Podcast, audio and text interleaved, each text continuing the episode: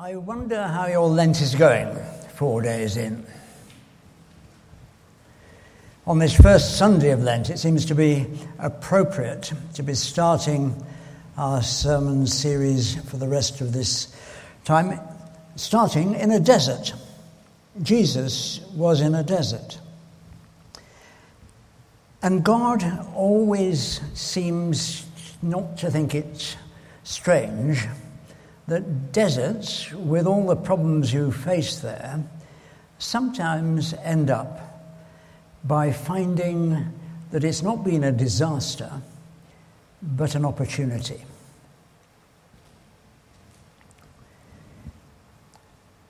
From its opening pages, the Bible is full of examples of men and women who were meeting God in the desert.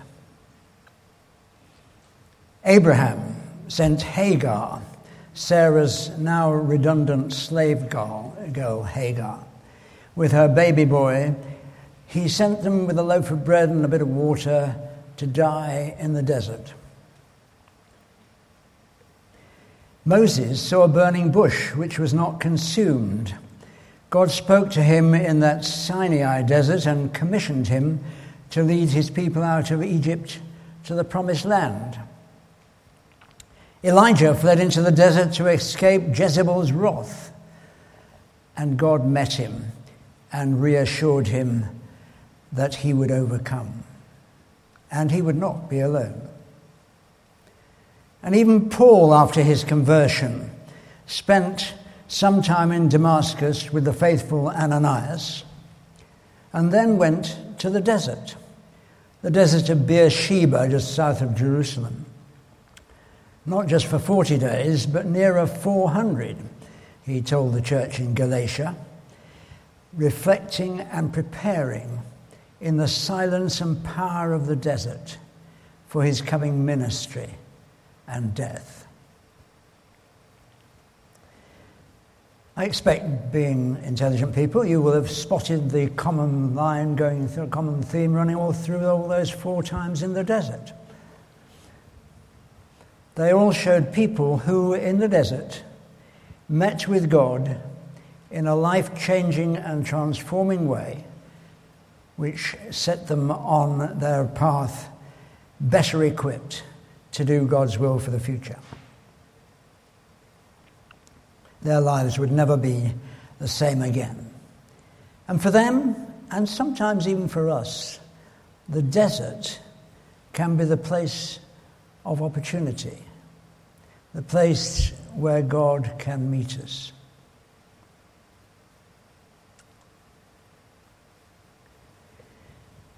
Luke places his account of Jesus' temptations in the desert immediately after his baptism by John.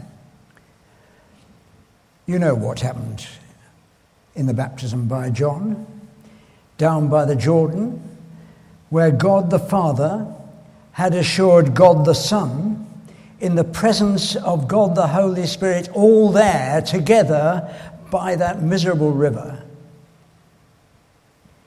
He said, and was heard to say,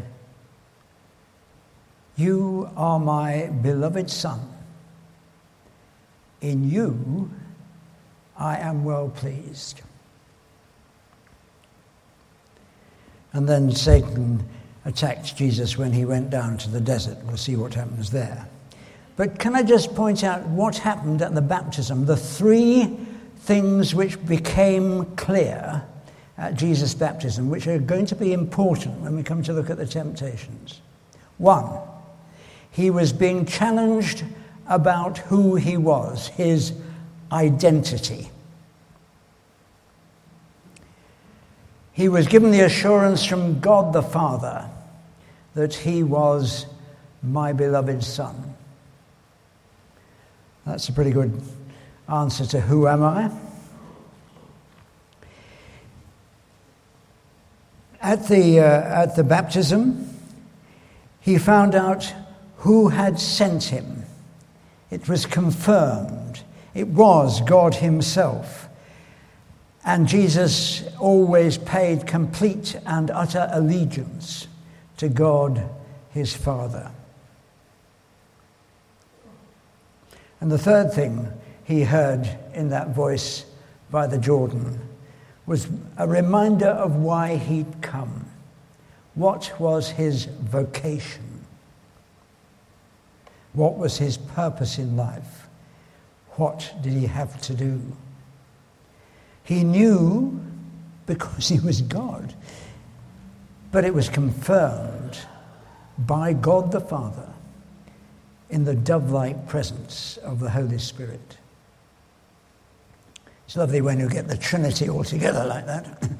Tell it to the Jehovah's Witnesses next time they knock on your door. They don't believe in the Trinity. So let's look at these one by one. First of all, his identity. Who am I?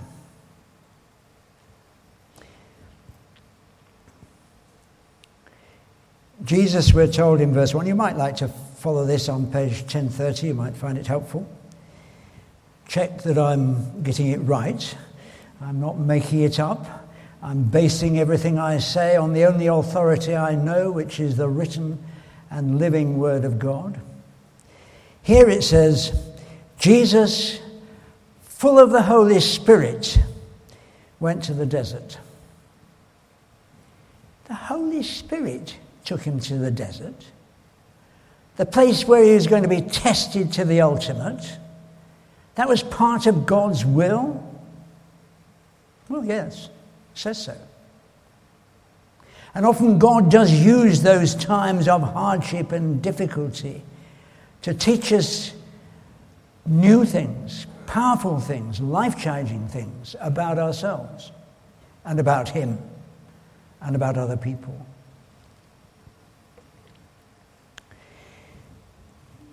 So the Holy Spirit caused him to be there. It wasn't an accident. He was driven by God himself, the Holy Spirit. He was led to the desert where for 40 days he was tempted by the devil, all 40 days. That's pretty tough too. By the devil? Where did he come from? Where was he when the world was created? Did God create him? Well, he was there.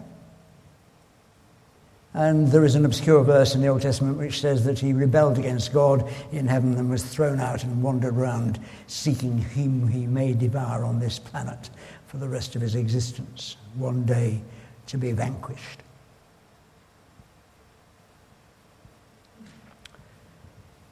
In an awful sense, I have come to believe that we need evil in the world so that we can prove that we can make the choices which God wants us to make.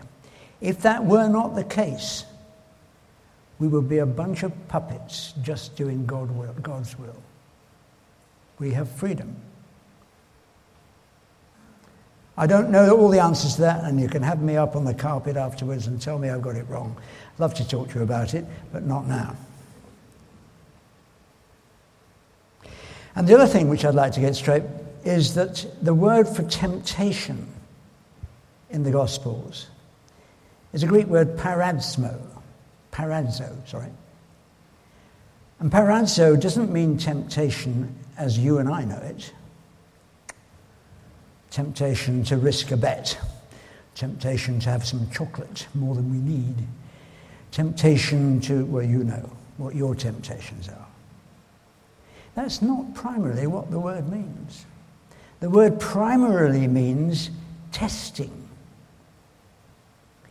Like the car going into the 12,000-mile service or 18,000 or whatever they are these days, to test if it's still working according to the maker's instructions.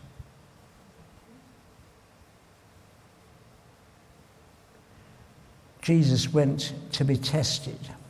Not just because, no doubt, the devil, when he was being asked to create some bread out of stone, to just think after 40 days with not very much to eat at all, he could do with a loaf of bread. And Oh, you can tell the devil spreading the smell of freshly baked bread under his nostrils. That's not what he was really being tempted about. He was being tempted about what had been said. If you are the Son of God, make these stones become bread. If you are. He was being tempted to doubt his identity. I guess we all have our own deserts, not usually the sandy sort, although I could tell you of one or two of mine. The desert of doubting God in the midst of depression, of fearing what might happen. Suffering, dying, worrying about the family. I thought when they left for university it was all over. Dream on. Relationships, money maybe, loneliness, that's true for a lot of us. Whichever it is, the devil comes and whispers to us, are you really God's beloved son or daughter? Or is he having you on? Fancy letting you go through this. Who are you? Who are we? Can he be well pleased with us, the devil suggested, when we, I'm getting enthusiastic and patting the wrong bit. Can he be well pleased with us if we succumb to doubt and depression and all these other things I've just listed? I love the way that Justin Welby, when he's in a tight spot, thinks very clearly and quickly.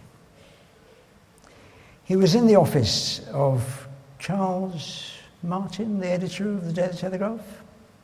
Forgotten his name, but anyway, the editor, who had got evidence that it could be that Justin's father was not the person he thought he was. And he brought some swabs in his back pocket, as editors do, and asked Justin, would he mind if he put one in his mouth so that it could be tested for DNA? And Justin said, well, if that's all you want to do. So he did it. And it was proved that his father wasn't who he thought he was. His father was the result of his mother's early days when she had a wild fling and went off with the private secretary to Winston Churchill. That's who his father is, biologically speaking. So what did Justin Welby say? He said, disappointingly, to that eager for a front page splash editor, he said, there is no existential crisis. I have no resentment against anyone. Why? Because my identity is founded on who I am in Christ. Could you say that? On what grounds can you be sure? I love the old hymn, I am his and he is mine. I'm loved with everlasting love. Parazzo, the testing comes when we're asked, is that true?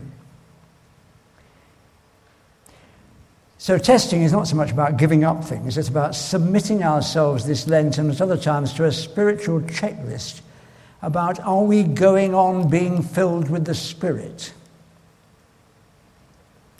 So I want to suggest to you that this Lent, rather than being too concerned about how much chocolate we eat, we ask whether by the time Easter Day dawns, we've grown to be more like Christ than we are today, or last year, or in the last century.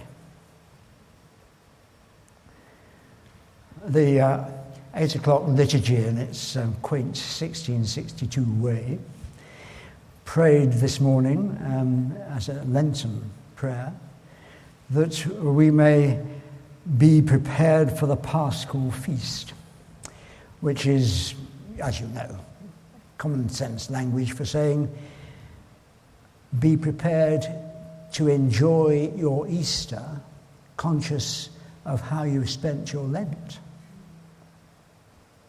That's the Paschal feast then. You may like to cast your eye down some of the things in Paul's checklist that Pauline read to us in the second reading, and this is even more important than looking at the first one. If you don't mind turning to page 1183, I want you to just see what these words actually say. Page 1183, Colossians 2 and verse 6. Paul is checking up that they know where they've come from and where they're going as Christians. So he gives a revision, first of all. So you know that you have received Christ Jesus your Lord. You have asked him to come into your heart, take over your life, and give it entirely to him. It's not my will, but yours be done. The Gethsemane prayer of Jesus. Can we say that? Doesn't need to have been a special time. No, not necessarily a Damascus Road experience. As I think I've told you before, Janet has one of those, and I'm madly jealous. But it grew on me over a period of time. That's all right. Just as you received Christ Jesus as Lord, continue to live in him. Live in him. That means continuing in a perfect, in a permanent state of abiding in Christ, allowing nobody else to tempt you away. How do you do that? Verse 7, you've been rooted and built up in him, strengthened in the faith as you were taught, and overflowing with thankfulness. You're rooted and built up in him. Rooted? How that? Well, in the Word of God. How do we know anything about God, the living Word, Jesus, the living Word? We know it because it's been written down in the Bible, his written Word.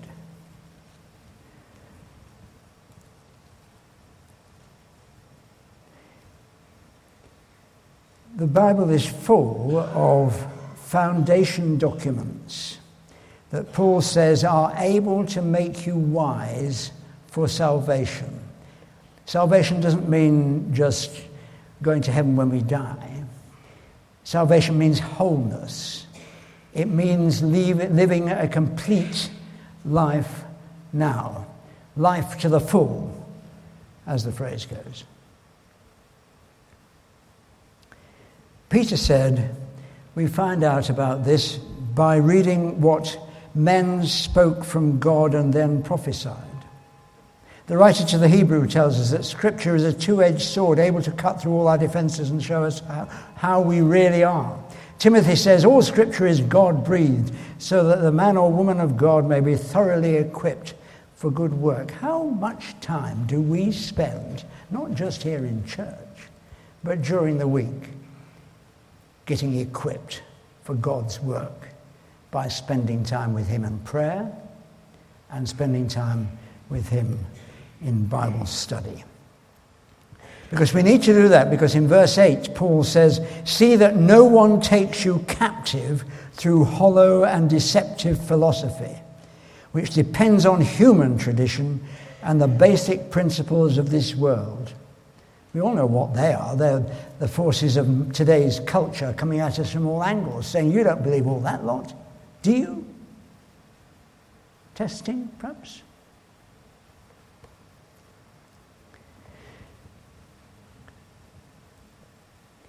So we've got to check what we believe against God's revealed word in Scripture as our primary source. Then verses 9 and 10 can come true. In Christ, all the fullness of the deity lives in bodily form, and you have been given fullness in Christ. A lovely word, fullness, isn't it? Growing to full maturity as perfect, no, not quite perfect, but on the way, copies of who Jesus is.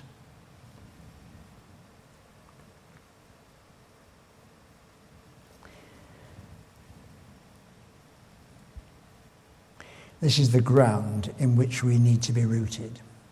That's why Jesus replied to every one of those three temptations in the desert. It is written. Read all about it. We must go on. Go back to Matthew, to Luke.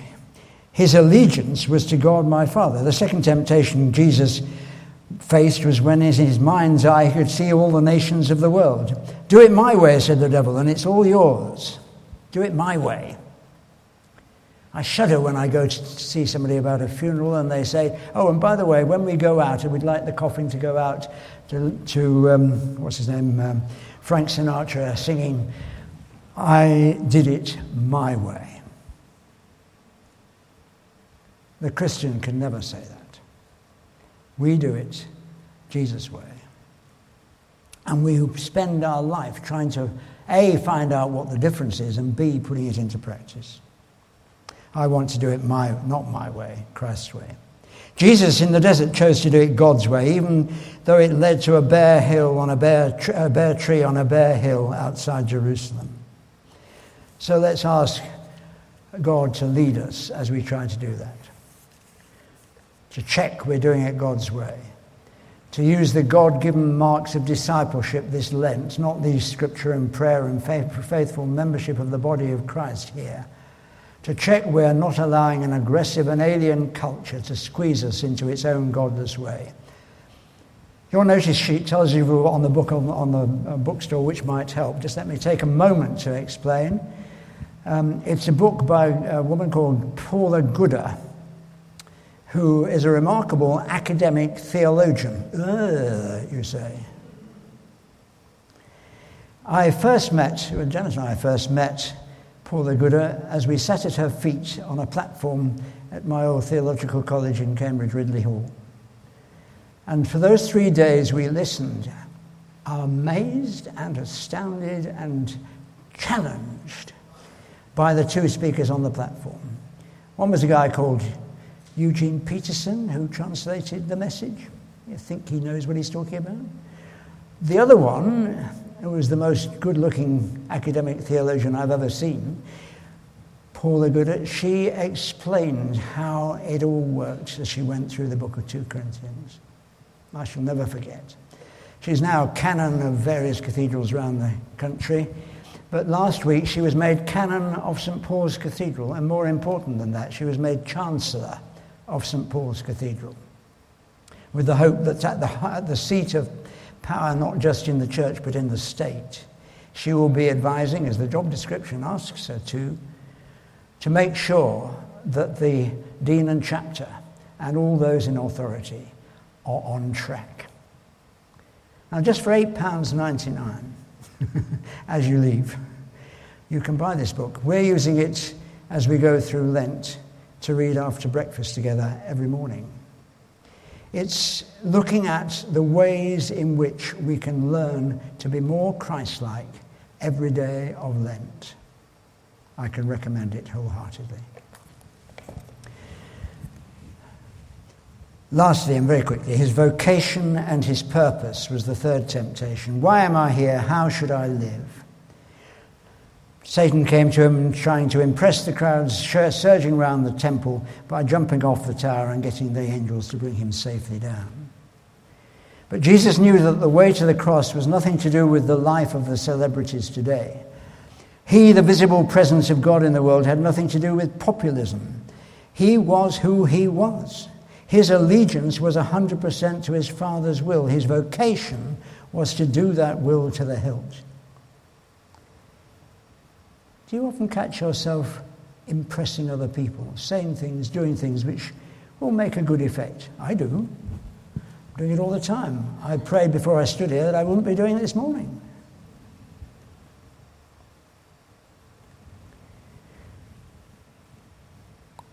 How can we care about other people genuinely? Can we care about the cares of the world? Do we bother?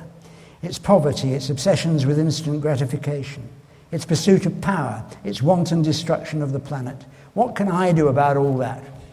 Not much. That's the question George Hoffman asked as he founded Tearfund 40 years ago. And his answer was one you've heard before, probably. I, just one person, he said, cannot change the world, but I can change the world for one person. Think of that as you walk around Claygate this week and meet people who might value your help and love, or wherever you go. So where is your identity based? Where is your ultimate allegiance? And how aware are you of your God-given call to follow Him alone this week, this Lent, and always? What's your ambition in your daily life as you move around the village or anywhere else? What can I give in your time, in my time, my energies, the love which Christ has lavished on me? How can I unreservedly this Lent live for Him in all I think and say and do? Giving up chocolate or alcohol is not a bad thing to do. Carry on. But giving of ourselves totally, in answer to the testing we receive, giving ourselves in love for God and neighbour, that has outcomes which can be eternal. May I pray as we finish? Let us pray.